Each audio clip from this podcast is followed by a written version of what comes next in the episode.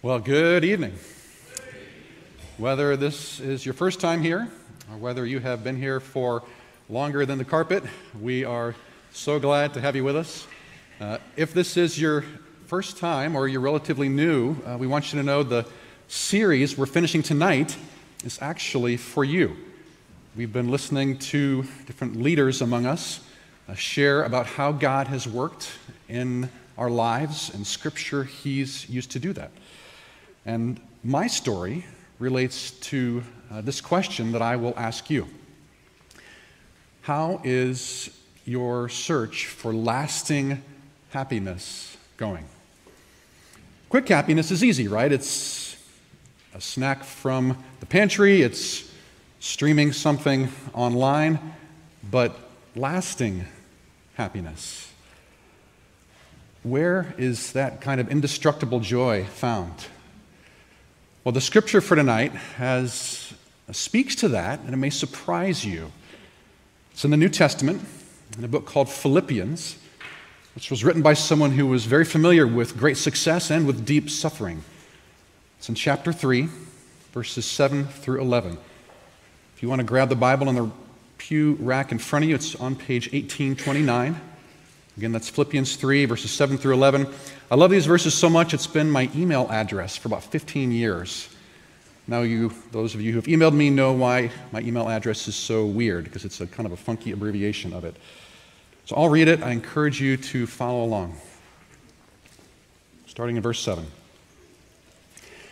But whatever was to my profit, I now consider loss for the sake of Christ.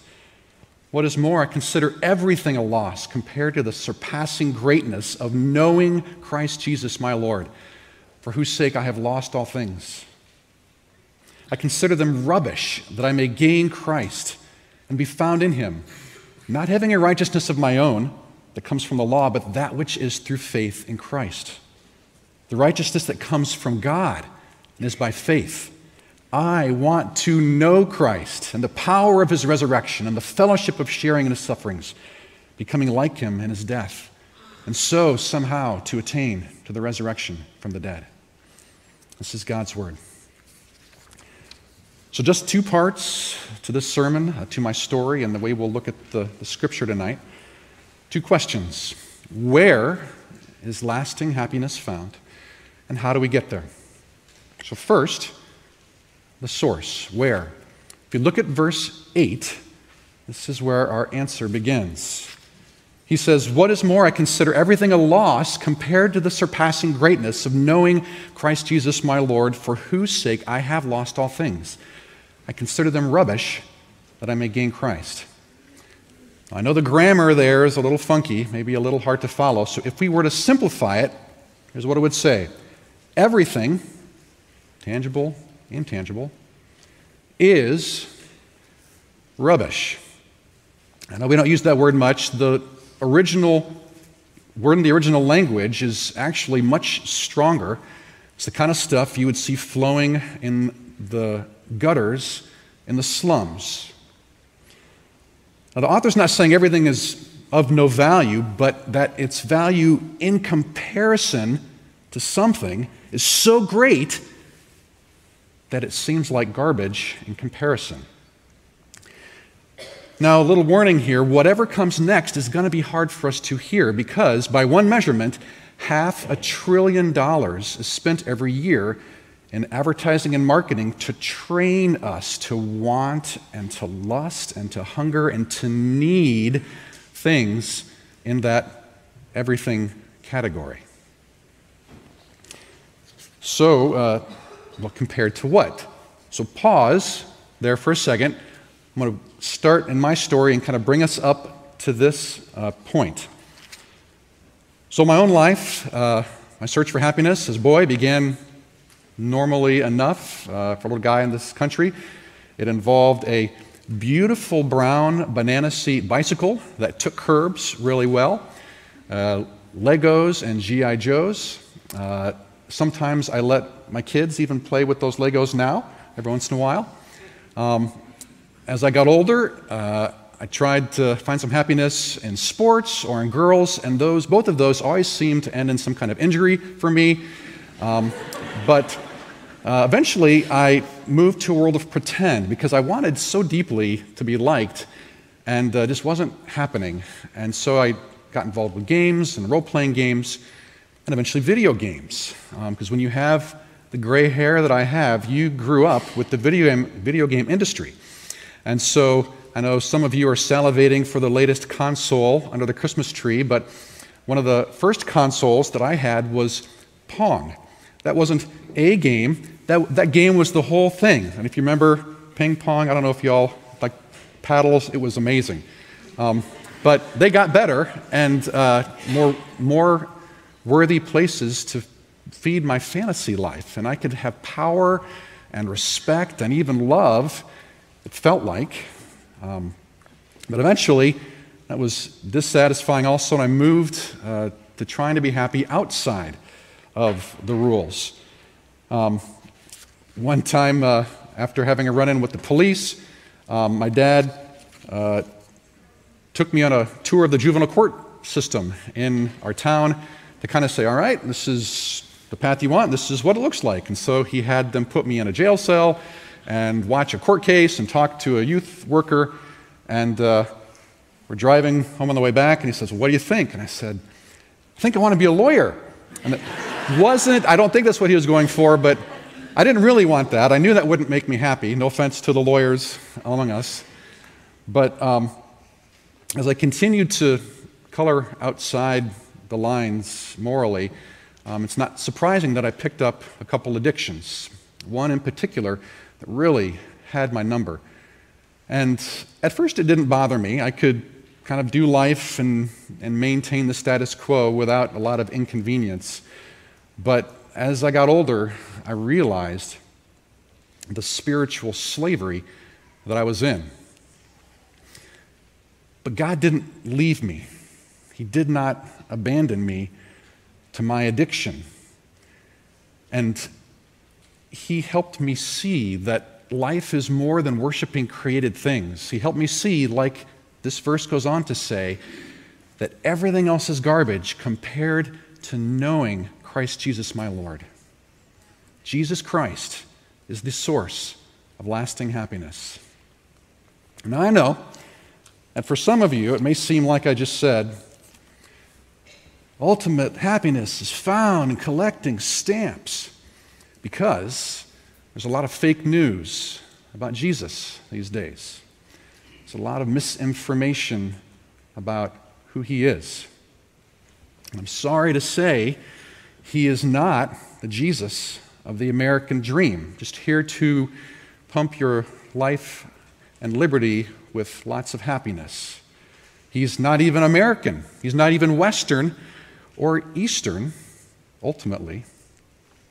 He's not the Jesus of propaganda who just wants to get your vote or your dollar. He's not the Jesus that just happens to agree with all of our opinions. And He's not the myth that is promoted by so many university professors. The freedom and joy that God gave me began as I realized and admitted that I was wrong about who God was. Have you ever had that experience? I know it can be scary, but millions on every continent, some at the cost of their lives, have found that He's worth it.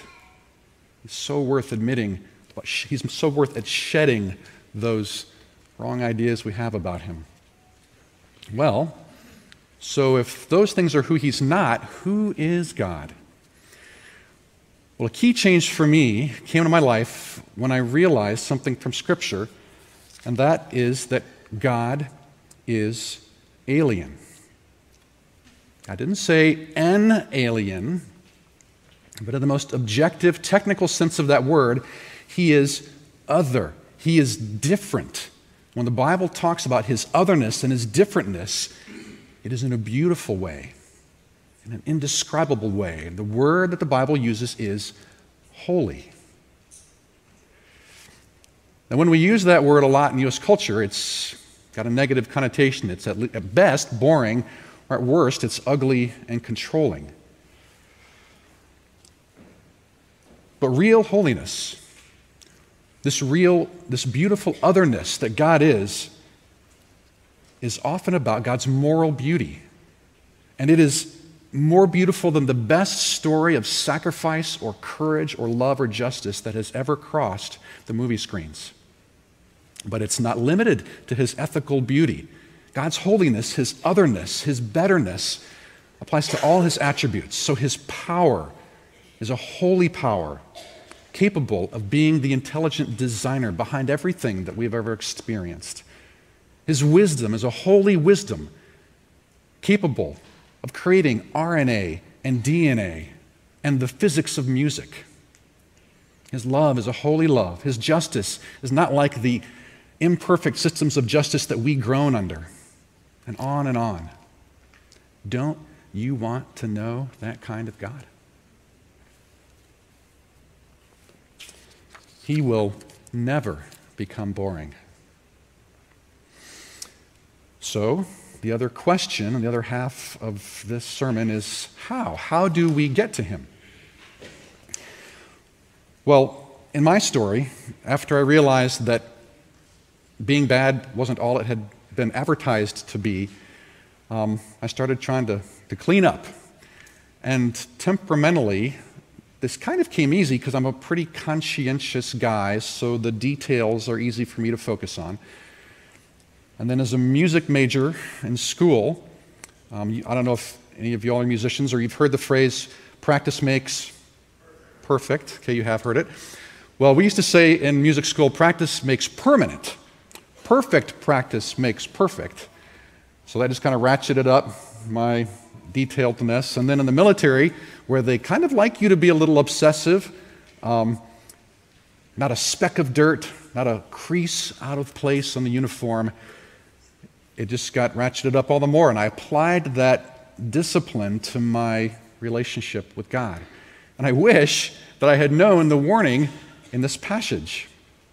Because just before our verses, the author gives a surprising warning. He says, watch out. These people are trying to make you religious. What? I thought the Bible was trying to make me religious. I thought that's what the Bible was for. Well, the author is warning that for doing good things to get to God, it's not going to help us.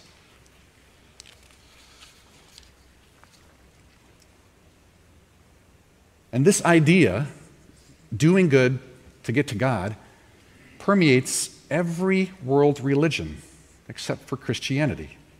Steps we have to do to enlightenment or to nirvana or whatever. Even in tribal religions, there's things you have to do to appease the spirits. And I would argue, even for those of us who are secular or irreligious, there's a code of ethics that we try and maintain, even if we're trying to prove to no one else but ourselves that we're acceptable. That's why we have stuff called virtue signaling, right? Trying to show that we are on the right side of history. Why do we do this? Well, maybe, I'm speculating right now, maybe it's because we're used to keeping score. We're used to being measured.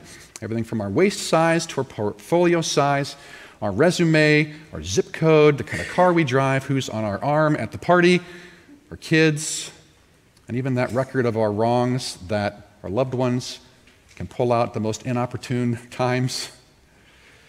But Scripture says that ultimately it's because we all know that there's a standard of right and wrong outside ourselves.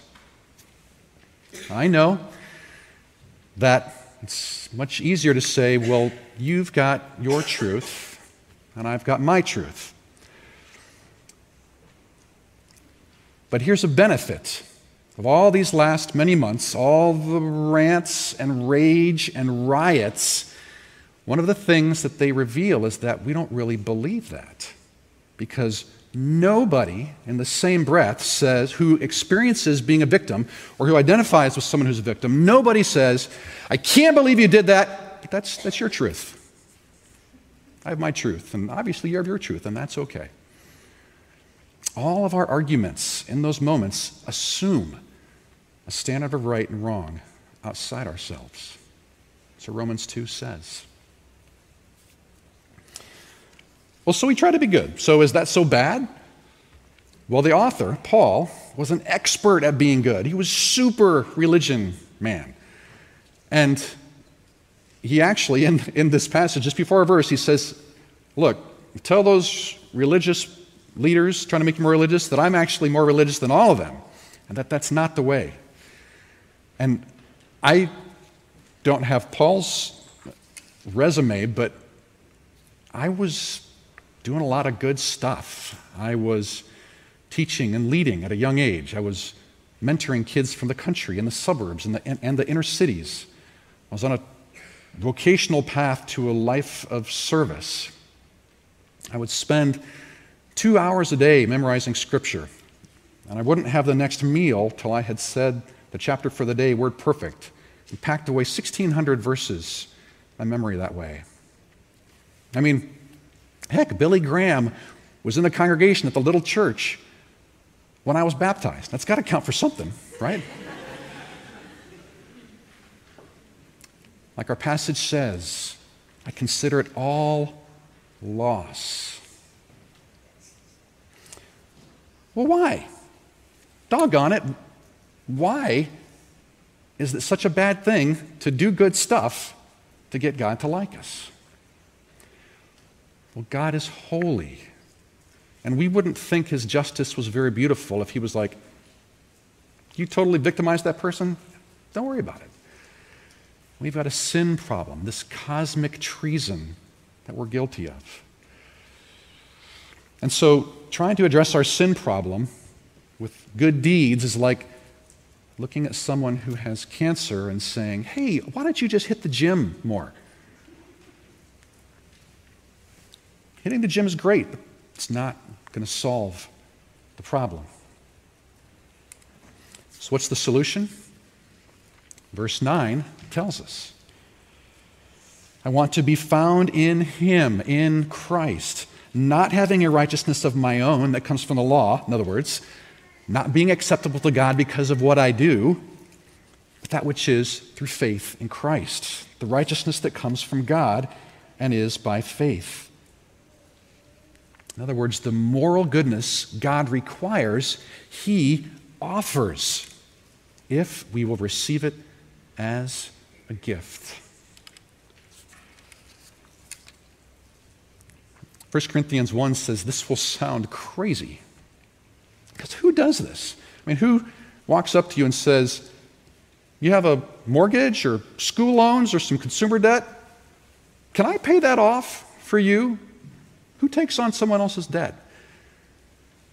And even more, remember, our sin makes us God's enemies. And so, trying to think of what this would be like, if you can imagine one of the relatives of a person who was just run over in Kenosha, Wisconsin, I think it was Wisconsin, and they look at the driver and they say, hey, if you got to do time, I hear you might be up for 5 life sentences. If you have to do time, can I do one of those for you? Who does that? God does that. His love is a holy love, not like any love we've ever encountered. And if the cross of Christ does not make us stop and kind of cock our head and wonder, maybe we don't understand who we are or who he is, or what he's done on the cross for us.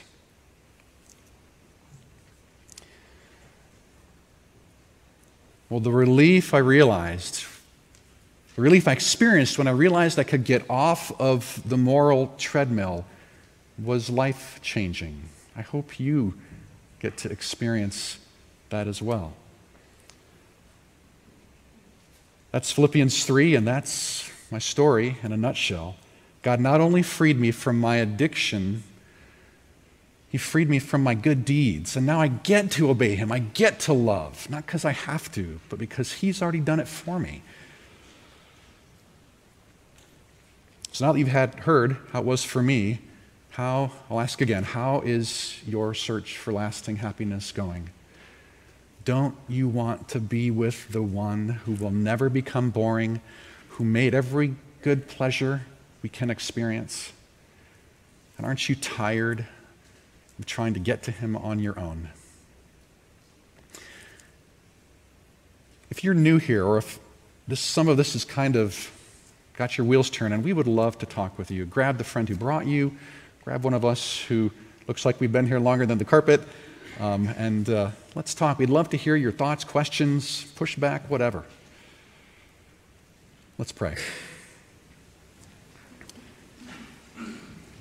Oh, Jesus,